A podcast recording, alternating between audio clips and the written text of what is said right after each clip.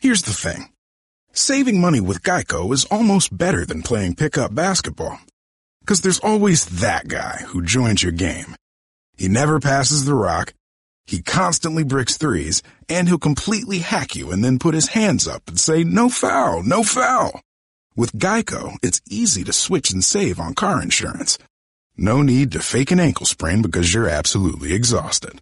So switch and save with Geico. It's almost better than sports. What made Vincent van Gogh one of the greatest painters and most tortured souls of all time? Was Harry Houdini predestined to become the great escape artist based on his family's great escape? I'm Dr. Gail Saltz, and on my new podcast, Personology, I'll be joined by amazing experts to delve into the minds of famous historical figures. If you want to know what really made exceptional people tick, then take a listen to Personology. Listen to Personology every Monday on the iHeartRadio app, on Apple Podcasts, or wherever you get your podcasts.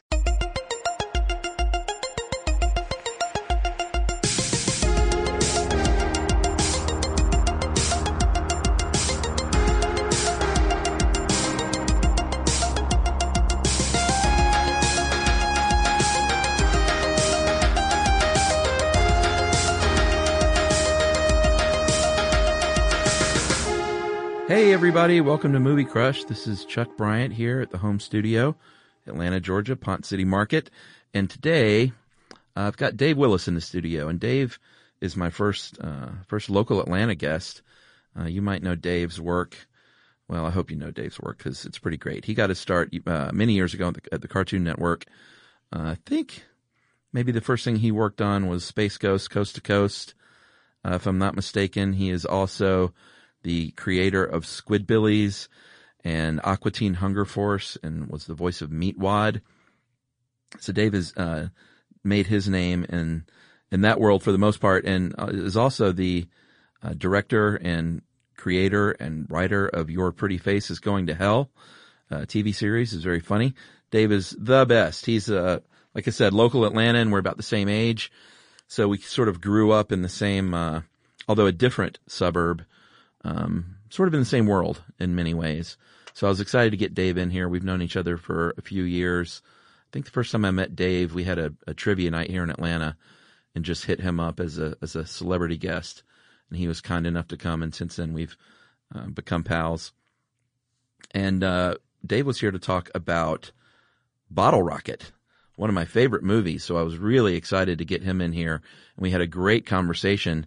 And uh, for those of you who have not seen Bottle Rocket, it is the first movie from Wes Anderson, uh, co-written by Owen Wilson and Wes Anderson, and the first the movie debut of Owen Wilson and Luke Wilson, uh, and also Andrew Wilson, um, also starring James Caan, uh, among uh, some other Wes Anderson staple character actors that you've seen in his movies. And it is the story of uh, two friends, really three friends, but mainly two friends, Dignan and Anthony they're sort of man children.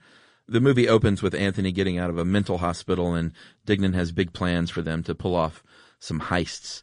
And so it's it's a bit of a heist movie, a bit of a crime movie, but only in the way that Wes Anderson can do a uh, crime movie. Uh, very funny. Um, you could see the seeds of what was to come from Wes Anderson, but this movie stands on its own to me. Uh, one of my all-time faves. So here we go with the great Dave Willis and Bottle Rocket. So you grew up in Conyers and went to, I grew up in, well, I had a Stone Mountain address, but it was sort of. Did you go to Redan or? Yeah, I went to Redan, but I was right on that Lithonia Redan border. So I was more kind of toward Conyers. But yeah, sort of Panola east. Road. Yeah, Yeah. yeah, kind of east out there. Yeah, yeah. No, I was, I was out. We went to Heritage High School. Right. So, class of '88. Go Pats. I was 89. So what was your hang like? W- how did movies figure in to your early life? Where, what was your, what was your theater? Uh, it would be originally it was the Salem Gate, uh, which then became one of those sort of weird churches. That mall is still Oh, in just complete disrepair, but uh, but yeah, after after a while, it was right across from the Putt Putt. Uh huh. and uh and yeah i mean between those two places and then next to duval's skating rink so i mean Oh wow, that was talking life about a real power corner there Uh, Yeah. uh but uh yeah salem salem gate became one of those sort of uh, pentecostal churches Ah. when we got the uh, Cinema 8. Uh huh. And um, I guess I was about a.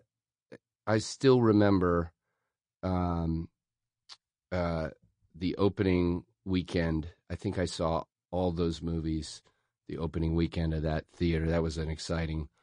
Uh, Octopussy. Oh yeah. Um, there was some Peter Strauss movie that was 3D with Molly Ringwald, Adventures in the Forbidden Zone. oh man, I don't know that one. Uh, it's it, it's got a dumb title at the head. I want to say Ghost Hunter or Mind Hunter or Uh-huh. something, but Adventures in the Forbidden Zone. There was a was a Superman sequel. It might have been the Richard Pryor one. War games? No. No, Red Dawn? Uh, I mean, I definitely saw both of those in the theater, but I don't think either one of those were out that weekend. Right. But yeah, I so I ended up eventually working at Turtles, uh, Turtles Records and Tapes, which was right next to the theater. And my good friend uh, from high school, David Jackson, worked at the theater. Uh huh. Jim Fortier, who I now make uh, Squidbillies with, worked there. We uh, At Turtles. Or no, the he worked at uh, he worked at the theater as Yeah. well. Um, bunch of guys I knew worked there. So then, when they would shut down for the night, we would go and uh, occasionally play laser tag in the Uh-huh. theaters, Oh, nice. which was great until we discovered that one of the kids put a contact lens in his laser gun, and uh, that's how it sprayed his laser. Oh, really? So we were like, he is an uncanny shot, Wow. and, and he. That's a I'm cool not. I'm not going to drop his name. I'm not going to give him credit here because he's he I remember him as a very competitive person and the Uh-huh. fact that he would do that just still to this day kind of kind of infuriates me. yeah, and that was pre like dis- disposable contact. So he actually Uh, sacrifice the lens? Well, his parents had some money, so you know, I'm sure he could have probably uh talked his way into some more lenses, but That's funny, man. You can't like just mentioning Turtles records and tapes sends a flood of uh, nostalgia over my Oh. body. I know. I I loved Such I was equally store. passionate about music, and Yeah, when I got that job, I just thought I had yeah that that was like my dream gig, Oh yeah, and it was like right around Bon Jovi's like huge. I just remember you remember those dumb displays where you get all the the posters and flats uh-huh. and try to curl them in different ways, and the record company would, Oh, would give you like an extra. They give you like a free DVD for Uh-huh. like whoever wins the contest for the most inventive way to curl your flats. yeah. and that we had a whole wall of uh, "Slippery When Wet" Uh-huh. during the holidays. Uh, bon Jovi's uh, Uh, like that's their big album, and I just remember in my mind becoming a music and aficionado and, and reading and thinking people come to the record store knowing not knowing what they want and they might want my guidance. They Right. might want me to turn them on to something new. And so i'd meet them at the front and and they and i could see on the look on their face you know i just go "Sl- slippery when wet's over there. Right. you know there's a whole wall of it I was like, "Can I interest you in the new Jason and the Scorchers? Where's uh, where's Yeah. that Bon Jovi thing? What one, a dead or alive?" Um, Double stamp Wednesdays. yeah, yeah, that's true. That That's- was the big thing. That's true. That's when people used to have to camp out for concerts. Yeah, I totally. It, mine was at um the Redan Road one, and uh I would. Jeez, man, I camped out for so many shows. yeah. Well, I used to. I would work it, so it'd be an early morning, you know, and you'd pull tickets. Uh huh. I remember just clearing the whole crowd for the first two shows of REM at the Fox, and then they announce a third show, like right when I sold the last ticket. So it Yeah. was like Uh-huh. it was all mine, Yeah, and I got an orchestra pit. It was great. that's still to me the most fair way tickets have ever been sold. Was, and that was even pre pre lottery. Like for a while there, it was just if you showed up, you got your place in line, and you if you wanted to come two days early, that was your deal. But Mhm. then later on, you could show up and then have to draw the lottery number, and that's when it just started kind of becoming more and more unfair. the story i'm i'm not, i'm not 100% on it and i'm not going to drop the name on it um, either but um, there were some guys in our uh, that we went to school with that were a little sketchy and there was one guy who used to put like bleach in his uh, uh, windshield washer and turned him outside and then he'd just pull up to people and Spray their cars.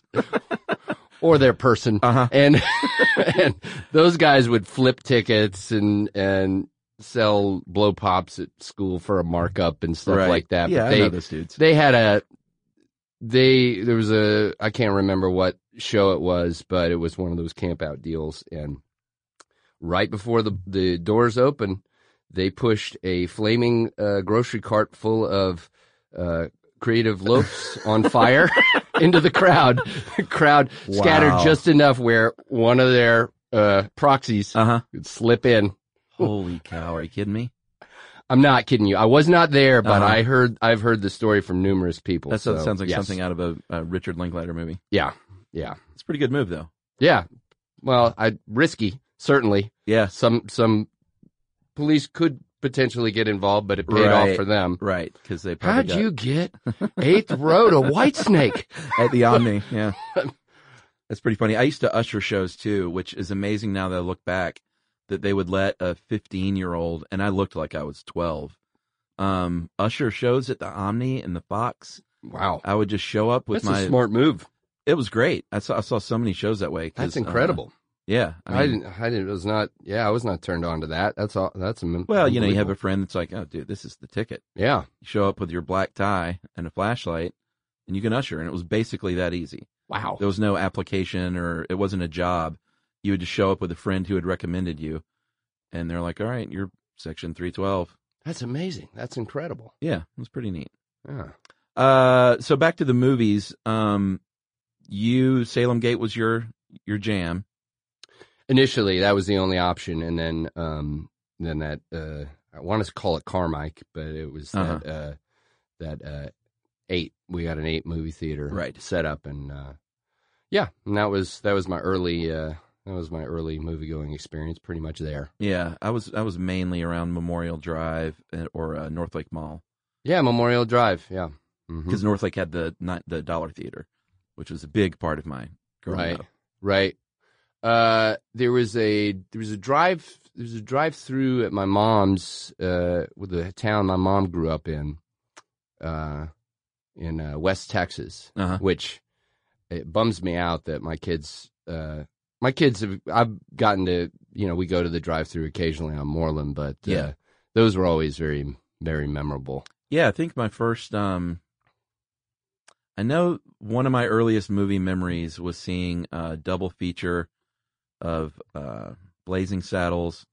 And I was too it was basically like take the kids along. They didn't take me to see Blazing Saddles when I was 5, right but I remember seeing the horse get punched out and kind of falling asleep and it was a double feature with something else. mm-hmm But um yeah, those were when you tune it in on the radio. that's the way to do it when you when you've got a Well, actually they had the speaker back then. Yeah, when you well, when you've got a kid, you know, we we we still go to the one occasionally on Moreland, but Uh-huh. when when our kids were were very young, you know, that's how we saw the Dark Knight, or at least the first seventeen minutes of it, until Max just flipped out, Right. and then we are like, all right, maybe time to call it a night. Remember when they used to make movies for adults? Like just regular movies. And I know everyone kind of complains these days about all the, the reboots and remakes and Mhm. the, the comic book movies, but it really has eaten up so much of the content that there aren't those movies like The Verdict or Heaven Can Wait or uh, The China Syndrome. You know, just they used to make just regular, a lot of more dramas.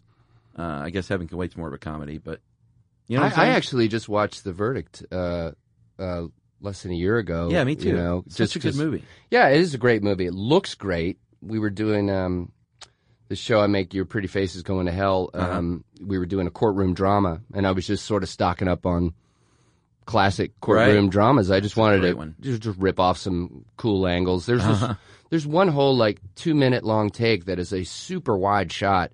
Just a super wide. I mean, Paul Newman's an ant in this shot. Yeah, I think. Uh, know and I was just like, that's so um, interesting, Uh-huh. you know, that they would choose to do it that way. Back in the days of film, where you're, you know, you're making those choices on the set. You're not just running like three cameras and Right. just getting coverage for an Yeah. editor to piece together.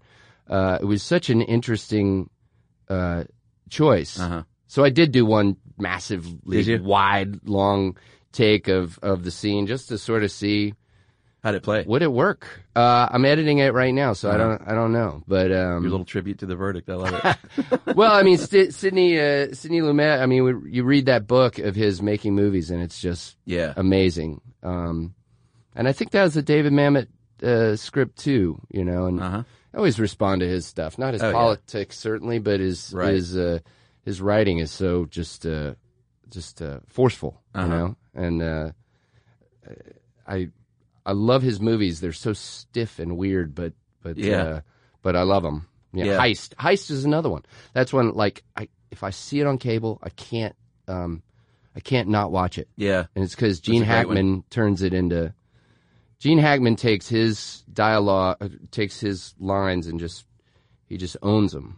Yeah. Man, I miss Gene Hackman. Yeah, I do too. His wife, um, Rebecca Pidgeon, is terrible, the most wooden actress, and she's like got this Yeah. major role in it, and you're like, so it's a it's a it's tricky. It's not a great movie, but it's Uh-huh. like just one of those where I'll just I'll watch it. I'll watch it every time I see it. She is kind of stiff, but for some reason she worked in State and Main. I thought. I Uh, liked, I liked her character. Yeah, You know. Yeah, I, I think uh, if you read his books on movies, his books sort of put the actor second in a way that he's Yeah. like, you don't. He's the star of the show a bit. well, he's like you don't like you don't pick up a book thoughtfully. Uh huh. The actor just picks up the damn book. Right. the The direction is pick up the damn book. Yeah. It's not you don't pick it up thoughtfully. You don't Yeah. pick it up wistfully. You don't pick it up with. Uh, you know, with memories of your dead wife lingering, Uh-huh. he's like, just pick up the damn book yeah. open the door. You read his scripts, and they're like, that's how the stage directions read. Yeah. When I I used to, I think all beginning screenwriters probably pepper it with way too much of that stuff. Sure. And as I wrote, I just stripped everything out.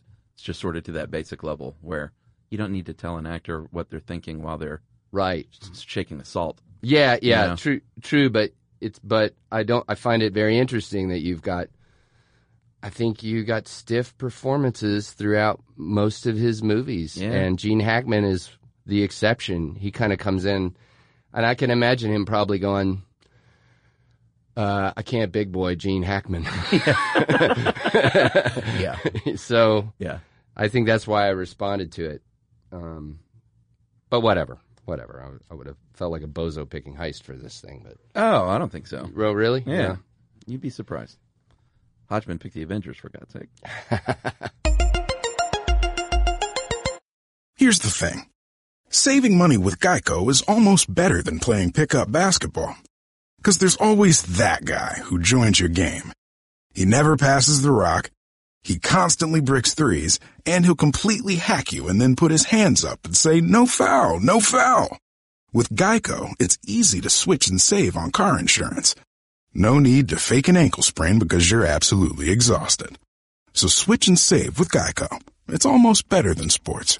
Hey, it's Ben, Henry, and Marcus, hosts of the last podcast on the left. Our show's dedicated to uncovering hilariously horrifying stuff. And now we're only on Spotify. Join us. If you want. Obviously, we'd never force anyone to just blindly. Join us. That'd be crazy! But if you like stories about doomsday cults who do exactly that and more, please. Join us on Spotify. Visit spotify.com slash last podcast to listen free. All right, so we'll go ahead and get into Bottle Rocket. Uh, I did a little pre-setup here before we recorded, but 1996, uh, obviously Wes Anderson's first movie, Yeah. uh, the Wilson brothers' first movie, Yep. um, written by Owen and Wes hmm uh, back when they were writing movies together. And I, I love all of Wes Anderson's movies, but I do think that I do think that since Owen quit writing with them, they've lost a little bit of heart. No doubt. Uh, and I think it's been a bit of a missing element uh, for me. I would totally agree with that. I I um I don't know. It's tricky. Everything I've ever done, you, I've worked in a partnership with somebody, and Uh-huh. you, you hate you hate it when critics or when people ascribe um, something to one that isn't the other. It's I Yeah. think it's far more nuanced like that, and in some ways, a partner is playing to another partner's strengths Uh-huh. or what appeals to them. I mean, you I mean, you probably find that in your podcast uh, with Josh. You know, I mean, Yeah, I sure. think there's so uh, there's some magic to a combination of two people, um, and I thought like uh, Life Aquatic. That might have been the first one that he did without Owen Wilson on the so. byline. Yeah, and it was. Noah Baumbach, who I'm like, love everything that guy does Yeah, too. same here. Love it. Uh-huh. And I'm sitting there going, this is a dream team. Mhm. And, um, and I really like, hey, everything Wes Anderson does, I, I love to a certain degree, but I don't think anything has really touched me like Bottle Rocket and like Rushmore. Yeah, Um, Tenenbaums for Those me too. two. Those first three up were to a just, point uh, on Tenenbaums, I yeah. think I lost the thread after a while, but um, and yeah, I think about it, and you were like, well, uh, you know, Owen Wilson's probably knocking back ten million dollars to just show up at the call time, Yeah, you know, and it's hard work. It's hard to write a script. It's It hard is. to. It's it's it's it's some heavy heavy uh, road work and and. Uh, you know, and, and people get tired of each other, and you know, I mean, maybe that, that who who knows who knows why, Right. but uh, but I completely agree with that. yeah. I'd love to see them hook back up for a script. Yeah, I don't know if that'll ever happen. But um, what was your? I remember my first experience with this movie was um, I have an older brother, three years older, and do you have an, any older siblings? yeah. My my sister Elise is three years older. Was that an influence as far as feeding you culture, or were you kind of on your own? Some in the teens, you know, with music, but I was kind of I was seeking it out. Yeah. I was looking hard Yeah, everywhere for something different. right. You know, so um, you know, So not as much. Like my brother was really. kind of uh, kind of influential. Like he's the one that said you got to because when you're three years older, he's in college first. College is when you get Right. you know your tastes really start to expand. sure, So I was in high school and he was saying you got to see this movie Blue Velvet, and you gotta you gotta start watching Conan O'Brien and stuff like that. Mm-hmm. Right. And before that, it was Letterman. right, Um, but I remember he called me up and said Bottle Rocket. He went go see it. It's in at the I think it was at the Tara in Atlanta, and he said just go and uh, call me afterward. And that was it. And Mm. that that was how I was introduced to Wes Anderson's world. yeah. But um, do you remember your first experience with the movie? I I uh, I never do this, and I watched it twice in a week, and it Oh, might have been at the Tara as well. Uh-huh. But uh, I loved it so much that first time that I went, found, found a way to Yeah, go and watch it again. I don't ever do that. Yeah. like I was raised almost not to do that. Yeah. Like, my dad, my dad's a pilot. He's very efficient. He's like. You've seen it once. Why would you ever want to see it again? right. you know, and and uh, and I, uh, but I just responded to it. You Yeah. know, it's like I wanted to be those guys. So it was. I think it was more than just, um, more than just watching a movie and being touched by it, but Uh-huh. you you just resonated with you those guys. Yeah, for sure. I think especially like dudes around our age, uh, growing up in sort of suburban areas. Yeah. Uh, this was those dudes, and and watching it again this morning. I mean, I've seen it at least a dozen times Mhm. or more. Um, but watching it this morning, I was kind of struck by like Rushmore is sort of kids acting like adults. Uh, all those kids sort of doing these adult things, and I realized watching Bottle Rocket today is they were adults acting like kids, acting like adults. I had that same thing. I had that same same thought, and I think that's you see that in a lot of Wes Anderson stuff. Oh yeah, Pre- precocious kids acting like adults and Uh-huh. adults acting like children. yeah. And uh, Well, Bill Murray for sure. I mean, that's they were best friends in that movie. I mean, there's a whole scene in that where that's underlined, where he's like, uh, you know, the Anthony the Luke Wilson character is saying, uh, is talking about his uh, younger sister, saying, Uh huh. like, how did Grace get so cynical?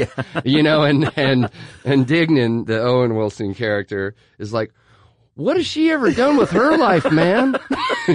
One of my favorite lines in the movie. you know, and she so and- great. And, she said, and I think Grace earlier had told uh, uh, Anthony like he said he was exhausted, Uh-huh. exhausted, or I was in that place for exhaustion. Yeah. And she's like, uh, you. It's like. like what have you done to be tired? Yeah, you, like, you never worked like a day that. in your life. Right, right. Yeah, they, I mean, they were definitely peers. You know, he was a peer of his little sister, and you know that's exactly why you know they put such a younger sister in the movie was just sort to sort of level set everyone, Mhm. and you get the idea too that these uh, that Dignan and uh, and Anthony and I guess Bob too uh, were they had been doing this stuff since they were ten years old, probably playing crime and playing like they were thieve master thieves That's interesting. and uh, then they are still sort of playing crime when they're doing the crimes. Yeah, yeah. They, uh, well, there's all sorts of stuff. I mean, they're, you know, they're playing, they're playing pinball or, you know, you look at their notebook. I mean, that's a classic Yeah. thing where I actually, when I watched it this weekend, I've, I've, I had never done this, but I freeze framed the notebook. I did too this morning. it was so great. Some of the stuff in there I had not even taken, uh, taken into consideration. I wrote some of those down. Did you write them down? I wrote some of them down. Uh, 25, th- and this is, uh, for those of you listening, this is at the beginning of the movie when, uh, and it's a very, became sort of a Wes Anderson thing, the lists Mm-hmm. that he would make in his movies, the characters would make. Uh, Uh, but it's the, the five year plan, the 10 year plan, then 25 years, 50 years out. Uh, and some of them, some of my favorite bits from that were, uh, at 25 years, when possible, meet people from foreign countries, find ways to develop properties. yeah, yeah, yeah. Well, yeah, of course. And then he resents it when uh, when he hooks up with Inez. Uh-huh. You know, and they mention that la- they mention that later. Like learn learn a foreign language. I I didn't, and I feel like Yeah. I paid a price. Uh, and the other one that killed me from the list was on the, the final page, living into the 21st century. Under consider alternatives, he has uh, college, higher degrees, and then honorary degrees. yes, yes, yeah. like that's something anyone can plan for is an honorary degree. the one I really responded to is now, you know, now that I have wife and kids, like you know how much that is a part of your life, but it's almost an afterthought on the list. It Uh-huh. just says wife and family, very crucial. and then it just blazes through talking about all the degrees they're going to earn. Yeah. Uh, yeah, it- so funny. yeah, and they quote Huey Long, like life is about opportunities Uh-huh. you make or something. But I also just, you think about that as, as a kid or you're starting in a creative field or you just don't know how to do it. And I'm sure that you responded to this when you were out in LA and working in an art department and going, how do I get to be the guy that sells the script? Right. and you know and sometimes you spend your time dicking off you know writing a notebook of Uh-huh. what the plan is Right. rather than actually focusing on the plan Yeah. I've definitely had lists in my life that the number one item was make list yeah just so I could cross it off. right right Uh, but I love how the tone in this movie was immediately set with that first um, first sequence when uh, you know Dignan can't just go pick up Anthony from the the I guess it's some sort of mental hospital. yeah. He has to pretend like he's busting him out, right. And Anthony knows like he knows he has this friend that sort of special needs, and that I have to play along with this guy yeah. to the doctor, you know, and he he lets him do so. i think i wonder if that was added after the fact. Did you ever see that black and white version of I did. bottle rocket? And I know that they rewrote the beginning of the movie, so I, I'm not sure how. I mean, it may have just started with the walk and talk before they Uh. break into Anthony's house. It's very interesting though too. They add this little. This is stupid, but it always sticks out when Dignan pops out of the bush. They add this Yeah, yeah, like this cartoonish, yeah. which doesn't seem as co as consistent with the rest of the Wes Anderson universe. no, not but- at all. I but, always thought um, that was a little strange too. Yeah, but it was, but it's great. It's great. Um, uh, yeah, I, yeah, I thought, I, I think some of the things that set the tone too are just, um, you know, you look at that, you look at that, uh, 13 minute version Uh huh. and there are some scenes that are almost Oh yeah. intact. That whole scene with the gun, Uh huh. but you know, they just didn't quite figure it out. They're a few years younger, you know, the, Yeah. both the characters, I they weren't, it's not like they were darker, but they didn't have sort of that, they were less vulnerable in the black and white thing. They didn't Mhm. have as much of the sweetness and the silliness. And in the ensuing years, they must have figured it out because Yeah. Owen Wilson is just pitch perfect in that Oh, yeah. movie. Yeah. Yeah, Dignan is uh, just one of the great characters. Just a great name for a character. I don't even know where they got that. It's a friend actually. Here I have some trivia stuff in here. Might as well go ahead and lay into that one. That was um the DJ at the end of uh, Rushmore at the the post play dance was is Stephen Dignan, who was one of Wes Anderson's real friends, Oh, that's great. and that's where he got the name. Is that the guy with like the long braids? or- Yeah. All right. Yeah, totally. Uh, and of course, uh, Kumar makes his first appearance in Bottle Rocket, and his son in real life is the the bookstore guy and also the math teacher from Rushmore. I yep. All right. That's great. That's great. I lost the touch, man. Yeah, so You, you lost the touch because you never had it in the first place. It's good, Owen Wilson. That's nice. Uh, but there's so many little moments that, um, like the the Wes Anderson stuff is all there. People think like, and some people will even say like, "Oh, Rushmore is really his first movie," but that's not true at all. Like if you watch Bottle Rocket, all the hallmarks are there, just on a sort of a little more indie feel level. Yeah, I yeah, th- it's interesting. There's not as many like sort of centered, placed close-ups. Yeah. I mean, there's a little, and you even see you go back with the black and white thing. It's even looser. Uh huh. You know, he's I guess he's still trying to figure it out. There's a felt great like a film school type of thing, you know. is a great um uh is uh my my co uh, creator on your pretty face is going to hell casper kelly uh told me this story where james l brooks who made bottle rocket happen basically and found the money and did it through gracie films uh had the wes anderson did this shot of a coffee cup and just centered it Yeah. you know centered it like a classic sort of wes anderson thing and uh, apparently James Brooks saw the dailies and was like, "There better be poison in that cup." like, like for for it to, you know, like Oh, for you to do that to Uh-huh. it. There was another one. That, there's a line uh, in the movie uh, that um, he did this master shot where uh, this, I guess, this cowboy is prominently counting change. My friend was just telling me about this this morning, but uh, the master shot is like uh, James Brooks see- sees it and is like, none of the stars are really Uh huh. prominently figured in this frame, and he's just, and he said, "Why'd you do it, man?" And they use that in the show in the movie. Oh, really? like, why'd you do it, man? but I mean, he had confidence. You know, he like Polly Platt. They said it, she would be like, "I want to see a cutaway of Dignan's point of view of the car gone in the parking lot." Uh huh. or I want to, you know, and that's the classic director trick. Well, they can't cut it. They can't force you to cut it in if Right. you don't shoot it. Yeah.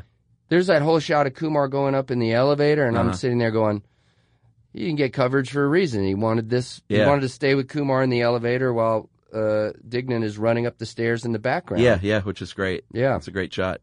Um, yeah, I mean all the all the hallmark, hallmarks are kind of there, but they're um, like you definitely got the sense that he didn't have the kind of dough to play with these the big grand sets and all the different insert shots of the close ups of the keys and the things. But there, it's peppered throughout. Like hmm it's it's sort of the you get a sense of like the filmmaker he would become yeah. with Rushmore. That stuff takes time. It takes money. I mean, they they did, uh, you know, the music. I mean, Uh huh. it's Mark Mothersbaugh, but throughout. But there's not a whole lot of, uh, you know, license, and that that stuff costs a lot of money. You know, and Yeah. Rushmore, you had probably a little more, more to play with. And Yeah. I think there were a couple of love tracks, and I always responded to that um, that Rolling Stones song at the end. Such a great music cue. It is. Man. It is. It's from an album that's not, you know, I don't think is very good as a Stones album. And I'm a big Stones fan, but um, He probably got it on the cheap, I imagine. It's a more obscure song for sure. possibly. And uh, uh, but I thought about it too in watching it, and you know, with Rushmore too. It's like, you know, he uses the music as it's just they're emotional and intuitive, and it has nothing. They're not so on the nose lyrically. Right. I mean, he had Oh Yoko in uh, Yeah. Rushmore. And, Uh-huh. I mean, it's very Had nothing to do with anything on screen. yeah. And for me, as a Stones fan, I, it's shocking how little I knew about the Kinks. Right. He like the whole Wes Anderson got me into just finding all those Kinks albums. Yeah. God, I love the Kinks. yeah. It's good stuff. Hey, I'm Joe Levy, and on the latest episode of Inside the Studio, I sat down with one of the all time great singer songwriters, James Taylor. We talked about his new album, where his music comes from, and how telling his life story through his songs has helped him. Music saved my life, but I was lucky also to survive. I did some very stupid, some some years that were were just really high risk, unnecessarily so, and a lot of people around us died. You know. So join me, Joe Levy, editor at large at Billboard, for this and other in-depth conversations with the biggest artists in music. Listen on the iHeartRadio app, Apple Podcasts, or wherever you get podcasts.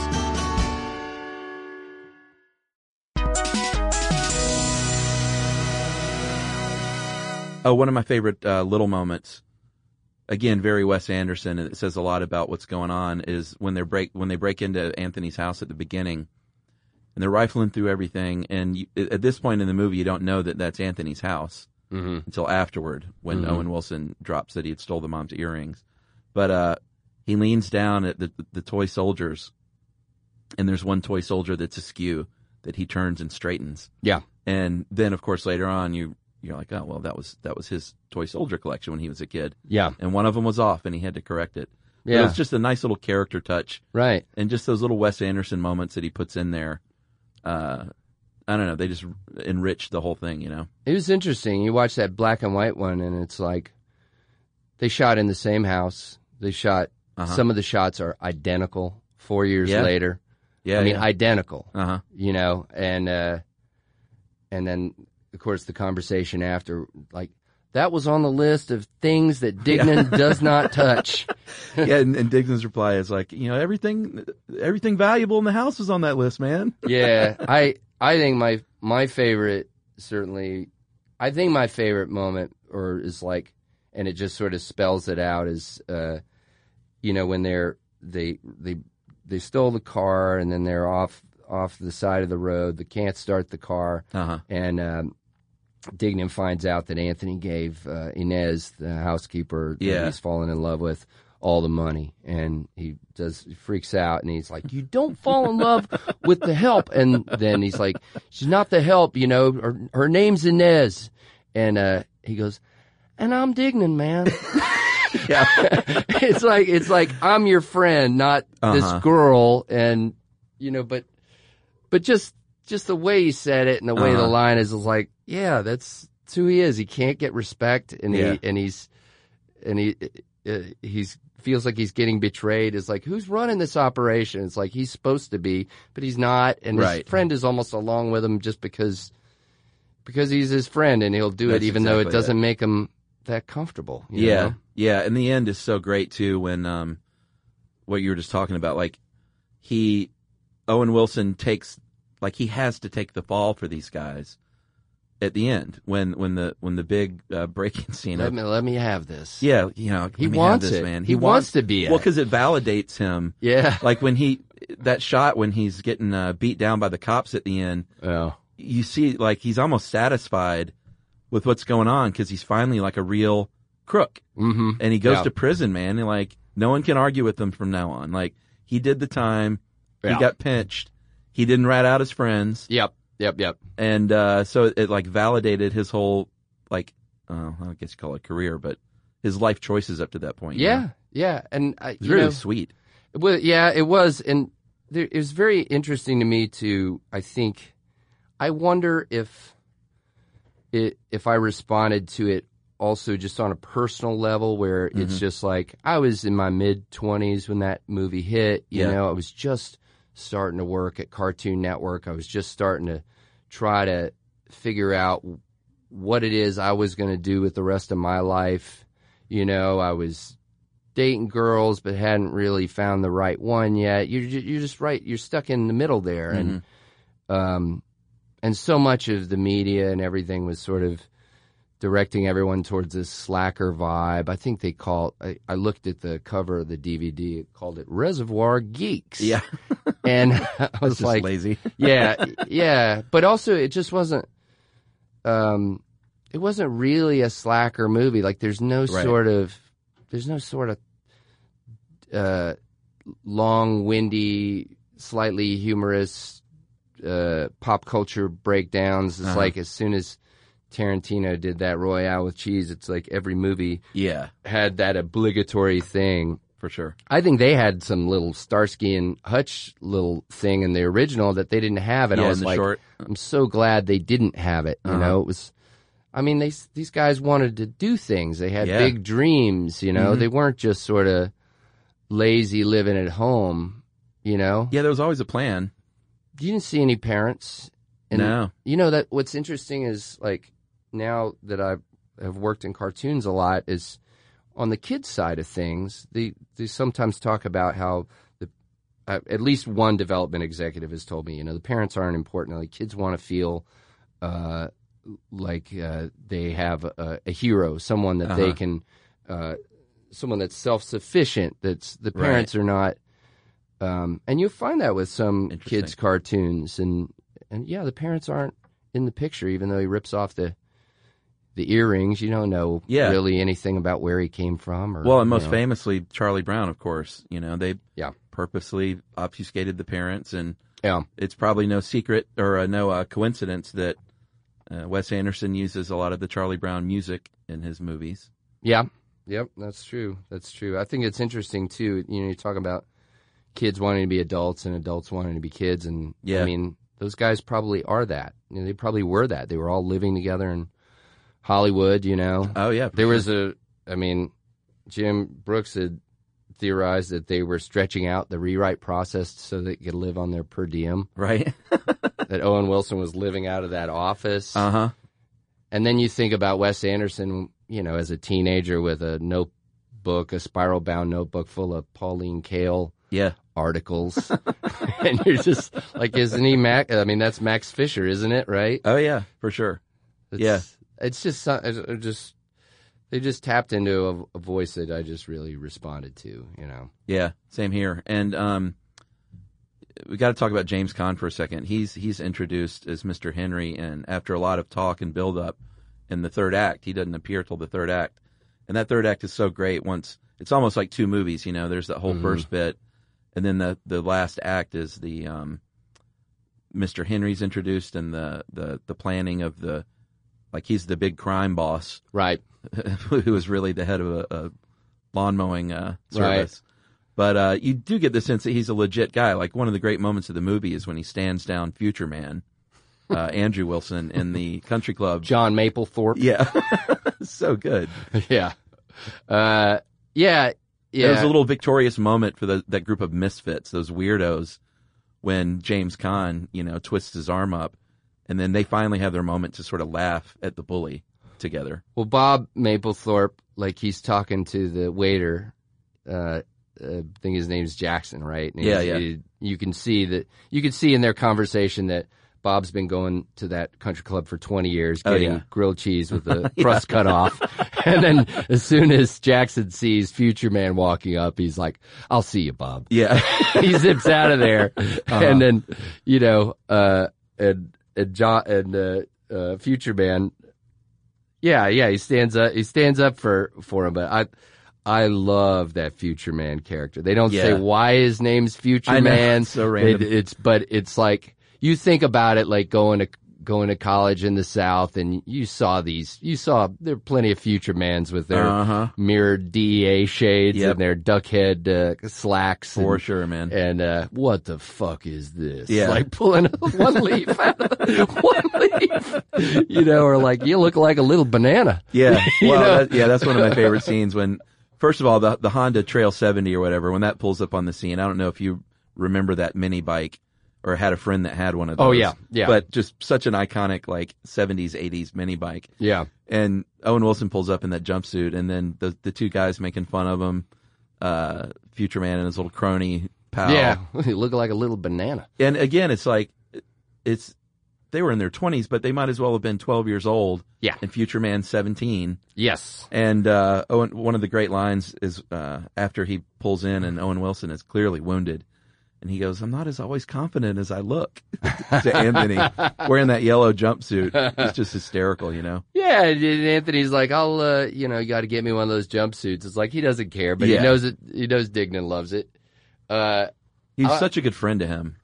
well, the other thing I liked was, um, well, well, the great love story with Inez was just really sweet and touching. But um, that actress, she's a, you know apparently big in uh, in like Mexican cinema and stuff, but I haven't seen her in a lot of stuff at all aside from this. So Inez sort of exists in this movie to me as a real person Yeah. in a way Yeah. because they didn't cast I don't know who would have been you know Right. the Latino actress from back then, but Right. you know she was unknown and she was just had such a sweet face and their relationship it's all it's all that childlike stuff Yeah. in the Wes Anderson movies. I mean, they hint that they, you know, made love, you know, when they ran into the hotel room, but I think as far as it got was like he unbuttoned the top of her shirt and then they threw the sheets over themselves. Yeah, it was very innocent. Like it wouldn't have been like if you, what if Anthony pulled up a sleeve and you'd have seen like some some like Yeah. killing some attempt at his life or something. I was like, oh, it had taken on a completely different flavor. yeah. It was just exhaustion, you know.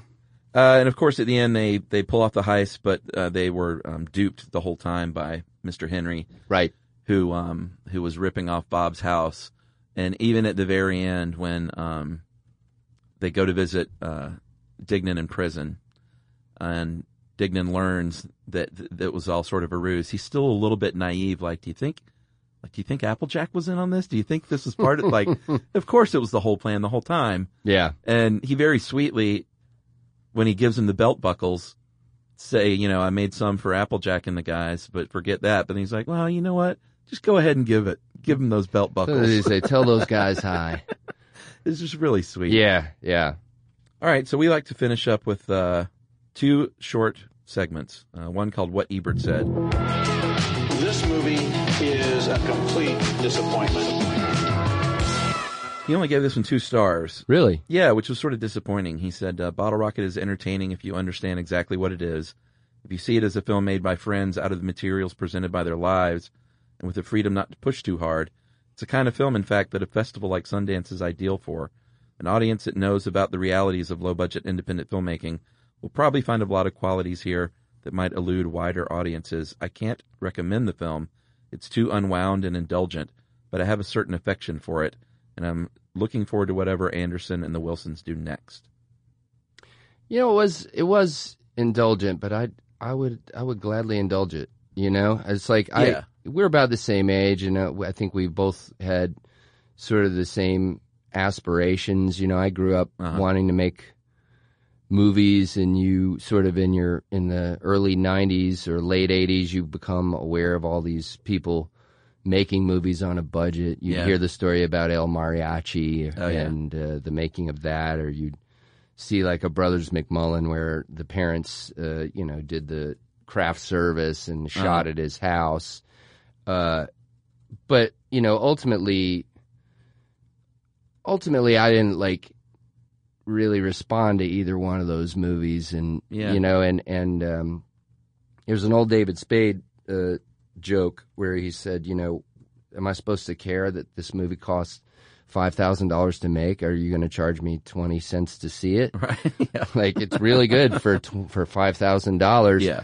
Like I felt like this was a was a movie. Like Yeah. it worked. And granted, I mean, they had a budget, but it, you just they just had a voice. The dialogue had a rhythm. You know, Mhm. it was it was a real. I don't know. It was a. I, there's nothing else that just connected to me quite like that Yeah. at the time. Yeah, I mean it's the it's the launching of a great career, but it wasn't like uh I don't feel like, oh well, I'll give Bottle Rocket a pass because it was just the okay first movie. Like it was a great movie. I I don't, and I'm not going to do like a I, like I couldn't do a generational think piece. I don't know if it's something that maybe would speak to someone like you or me that it wouldn't necessarily initially speak to someone like you know Roger Ebert. But, right. Well, yeah. but yeah, I think that probably has something to do with it. yeah. Uh and then we finished Dave with five questions. Okay. What's the first movie you remember seeing in the theater? Um, I think I saw. Well, I think I saw Jaws at the drive-in with my parents. Ooh, good one. Um, and I remember being uh, told to crawl into the back seat of the Uh-huh. sedan whenever, like, the water was getting particularly chummed with blood. Uh. uh, but I do, I vividly remember um, seeing Star Wars with my parents. And Yeah. I think it was. I remembered seeing the ads and thinking that was interesting. Mm-hmm. You'd see like this the big yellow Star Wars letters, and then you'd see an explosion. Oh yeah. And uh, but we went at the behest of my parents, so it must have been something that was already happening because I remember standing in a massive line Yeah. Uh, in the parking lot of what I want to say was maybe a theater in Toco Hills. I don't know. Well, yeah, there used to be that one theater there. We were going to eat dinner, Italian dinner, Uh-huh. and uh, my dad ended up bringing lasagna out to the line in the parking lot. Oh, man, what a great and memory. and after I saw that movie, the thing I couldn't stop drawing was the little one-eyed snake in the in the trash compactor Uh-huh. scene. That Yeah. scene was the one that I kept trying to draw on my notebook. Yeah. Uh, but yeah, yeah, That's great. yeah, that's the one. I remember seeing Star Wars for the first time too. So good. Yeah. Um, first R-rated movie that you saw. That's a tough one. Um, I had a friend whose who, his parents were divorced, so he was getting turned on to all this rated R stuff yeah. Early, Yeah. too early. Yeah. like he'd come in and he's like, he would give me the blow by blow of Caddyshack. right. Like, and then there was a candy bar in the water and they called it duty. Yeah. And then this girl took her shirt off, you know, and I was like, But you can't even fathom. and you got, I was like, and you got to see this with your dad? And like, no, he left, but, Right, but yeah. he, he walked us in. But, uh, I remembered seeing a, a, it's probably rated R. The ratings are all over the map, but, uh, depending on, you know, the year, the decade Yeah, or whatever. for sure. But there was a movie called French Postcards, which was about a, uh, a, a, college age guy just basically going to Europe to get laid. Uh-huh. And, uh, uh, I just remember being told there was a sex scene Mm-hmm. with this busty French lass, Yeah, yeah. and I, I am watching French postcards in the basement. Uh, my sister is there. There's a couple other kids in the neighborhood, and then the scene happens, and we turn around, and my mom is there, Oh my god. and she shuts it off Uh huh. and gives us a speech Mm-hmm. and she'll never hear this, but she was like, the first time I heard the word fuck, I was 27 years old or something, something like that. And we had obviously never heard her say that. Oh yes. so I very mean, shocking. blood just runs cold, you know, like, oh my God, you know, Uh-huh. uh, but yeah, I had to be French postcards. That's hysterical. Yeah. And no, I didn't get to finish it. Yeah. You know, so. You should one day. I yeah, it'd be worth it. It'd be worth worth it to find that. I, you know, you get little snippets of American Werewolf in London. You Uh-huh. see the guy's hands grow, and you're Yeah, like, yeah. I want to see more of that. Why Uh-huh. can't I see that? Yeah, there was. I remember there was just a whole run of those, um, just sort of teenage sex movies Mm-hmm. uh, at the time. Like Porky's, obviously, is the big one. American Virgin or uh, Last, Last American, American Virgin. Virgin? Yeah, oh yeah, yeah. That was one where um, I found my way to uh huh. seeing that. And I remember there was the one with uh, Joan Collins. It seemed like it always involved a, a teenage guy and some, you know, sexy older lady. Yeah, There was yeah. one with Joan Collins. I can't remember the name of that one. Oh, There- Private Lessons was one. There you go. There was uh, there was one a little bit later. It was uh, with the guy from Grey's Anatomy, Pizza Boy or Oh, yeah, Paper yeah. Boy or Uh-huh. something. Uh, I just saw that on cable and watched like ten minutes of it. I was like, I can't believe how poorly Yeah. made this is. like like everyone must have been on coke Yeah. in the eighties and like no one like there's not one good or funny moment in it. Yeah. Vic Tayback is in it. Oh, wow. It's it's terrible. It is, but not terrible in a watchable way. Uh-huh. Like, but I gave it ten minutes. That's pretty funny. All right. Uh, number three, will you walk out of a bad movie? And do you remember doing that? Yes, twice. Okay. Um. Uh. Once was American Pie, because I was told that that was funny and a callback to those type of movies, Uh-huh. and I thought that was terrible, and I felt like I must be a Martian Uh-huh. because everyone is loving this and Yeah. I hate it. And uh, I'm trying to think if I was dating my I think wife might have been time. a little too old for that one. But I it, remember but it was thinking like, but eh. it was terrible. Yeah. I mean, it was it's bad. It was bad. There was nothing that I walked out and went. I wasn't gonna walk out, but I- walked to to uh, Eyes Wide Shut, which was Oh, playing yeah. over, and then I was like, oh, cool, you know. Which is the op- I think science has proven it's that the opposite of American Pie. It's exactly. But the Exact other one, the, the the one I love is uh, I went. I liked uh, Pitch Black, and so I went to see the sequel, Uh huh. the the first sequel, The Chronicles of Riddick, Right. which is Vin Diesel just running around in the ice, being chased by like some I don't know some squid creature, some shit, and uh, you know Vin Diesel's like, you know, like Yeah. his and uh, uh, what's her what's her name? Who is it? Thandie Newton's in it. She plays like some Martian princess or something, Uh-huh. and uh, she says I can't remember what she says. Riddick, oh Riddick is uh, will come for us. I I don't remember, but the someone says, "Hold your tongue, hold your tongue, Dame Vaako." And as soon as that line was delivered, I remembered looking at I believe Lisa, my wife, was with me at the time. I, I believe looking at her, going, "Oh, "Do you like this? Are you liking this?" Yeah. And uh, she's like, "No, no, we should leave." So we we get up to leave, and uh, I remember this guy on the aisle. Like I was like, "Excuse me, excuse me," and he gave me a look like. Are you out of your mind? Okay, Riddick is trapped in the ice and you're walking out? Yeah. Can you hold it? You Uh-huh. can't hold. Like, no, sir, I have my coat. Uh, notice. Yeah, and I ended up watching uh, whatever that Stepford Wives remake was. Right, uh, went into that one. Standing in the aisle with my coat at the exit for an hour and a half. watching that with the least interest possible. I think that's generally the accepted practice is if you walk out of a bad movie, then goddamn it, somebody owes you. Yeah. So you go to another movie right away. Yep. Uh, do you have any guilty pleasure movies that you can name? A lot of people don't.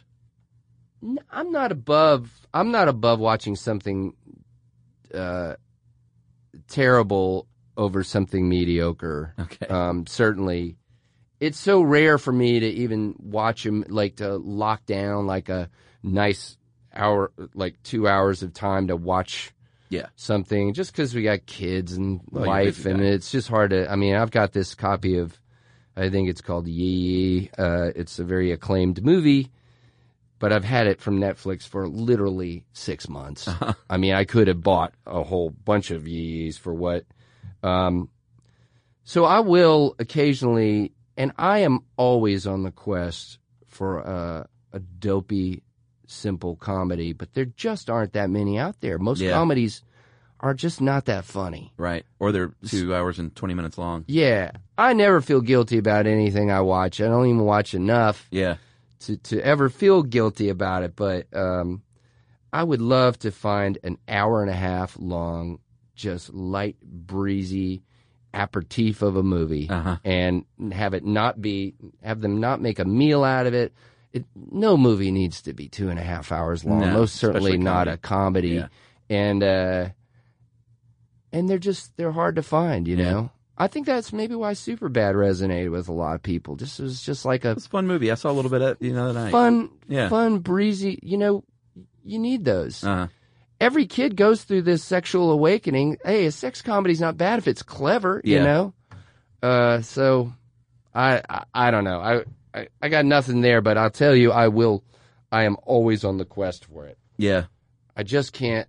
Um, I just can't lock in for a three hour. You know, whatever. You know what? I'm going to recommend something to you then real quick. It's called The Lovers. Did you see Mhm. that? No. It is not a comedy like a, you know, laugh every second comedy. It's a small little indie, but it's like 94 minutes long. Huh. And it's got uh, Debra Winger, sort of the return of Debra Winger and Tracy Letts Huh. playing a couple who uh, are married and both cheating uh, on each other with different people. Interesting. And their son comes home for a weekend. It, it feels very much like a stage play. I was convinced it was, Yeah. but it wasn't.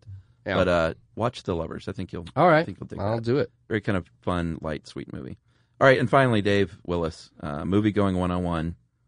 What is your uh, when you would get out to the movies? I know you probably don't as much anymore, but what was your sort of routine? Did you sit in the same place? Do you get the same snacks? Do you find that most people generally kind of I'm not. don't willy nilly go to the movies? I'm not really. I when we do go to the movies, I do try to get there for the trailers. Like I'm not uh, I, like for as as late as I've been to so many meetings and important things in my life, Yeah. it's a little absurd that I would insist on seeing the ads beforehand, Uh-huh. even when they're available on the internet. Uh, uh, there's no, there's certainly no uh, ritual. My wife likes those padded uh, VIP seats, but they only have those for like the mega movies. Uh, Right.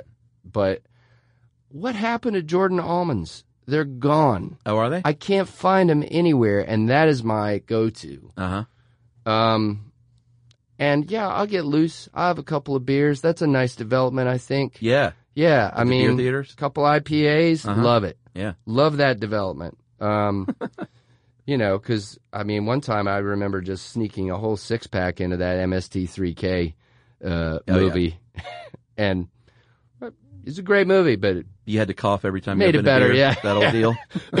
yeah. yeah, yeah, yeah. Yeah, I've, I've, I remember dropping a bottle or two in my day too, which is easily like the loudest thing that can happen. In a Right, movie right, right, right, right. Rolls down the aisle.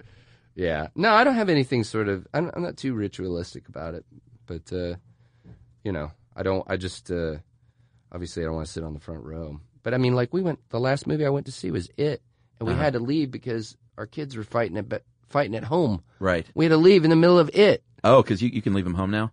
Well, we that we. No, we can't, Chuck. it proves it. Gotcha. like, Yeah. we're going to give it another year. We're Uh-huh. going to try. It was an experiment. Failed. That's pretty good. Yeah. All right. Thanks a lot, Dave. Yeah. This is thanks, great. Thanks for having me.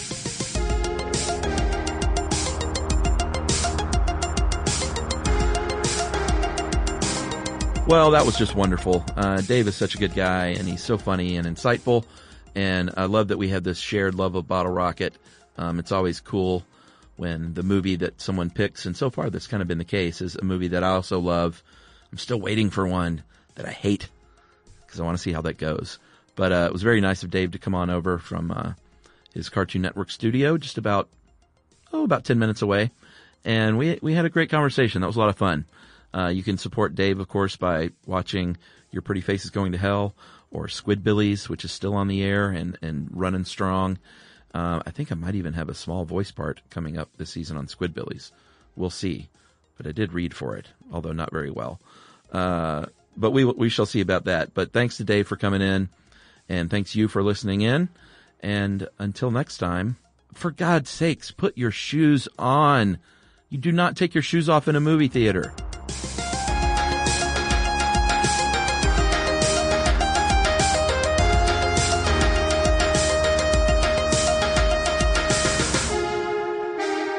Movie Crush is produced, edited, engineered, and scored by Noel Brown from our podcast studio at Ponce City Market, Atlanta, Georgia.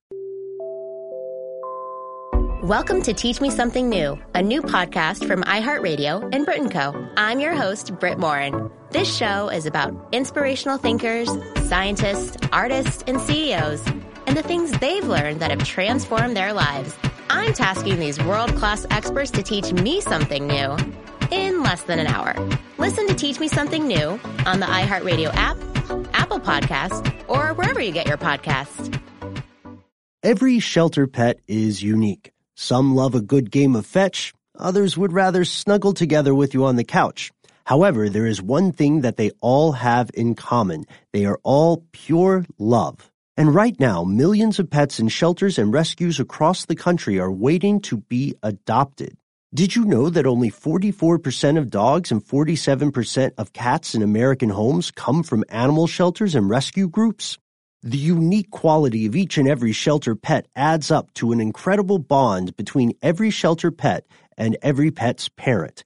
If you're thinking about getting a pet, make sure to visit theshelterpetproject.org. Brought to you by the Ad Council, Maddie's Fund, and the Humane Society of the United States.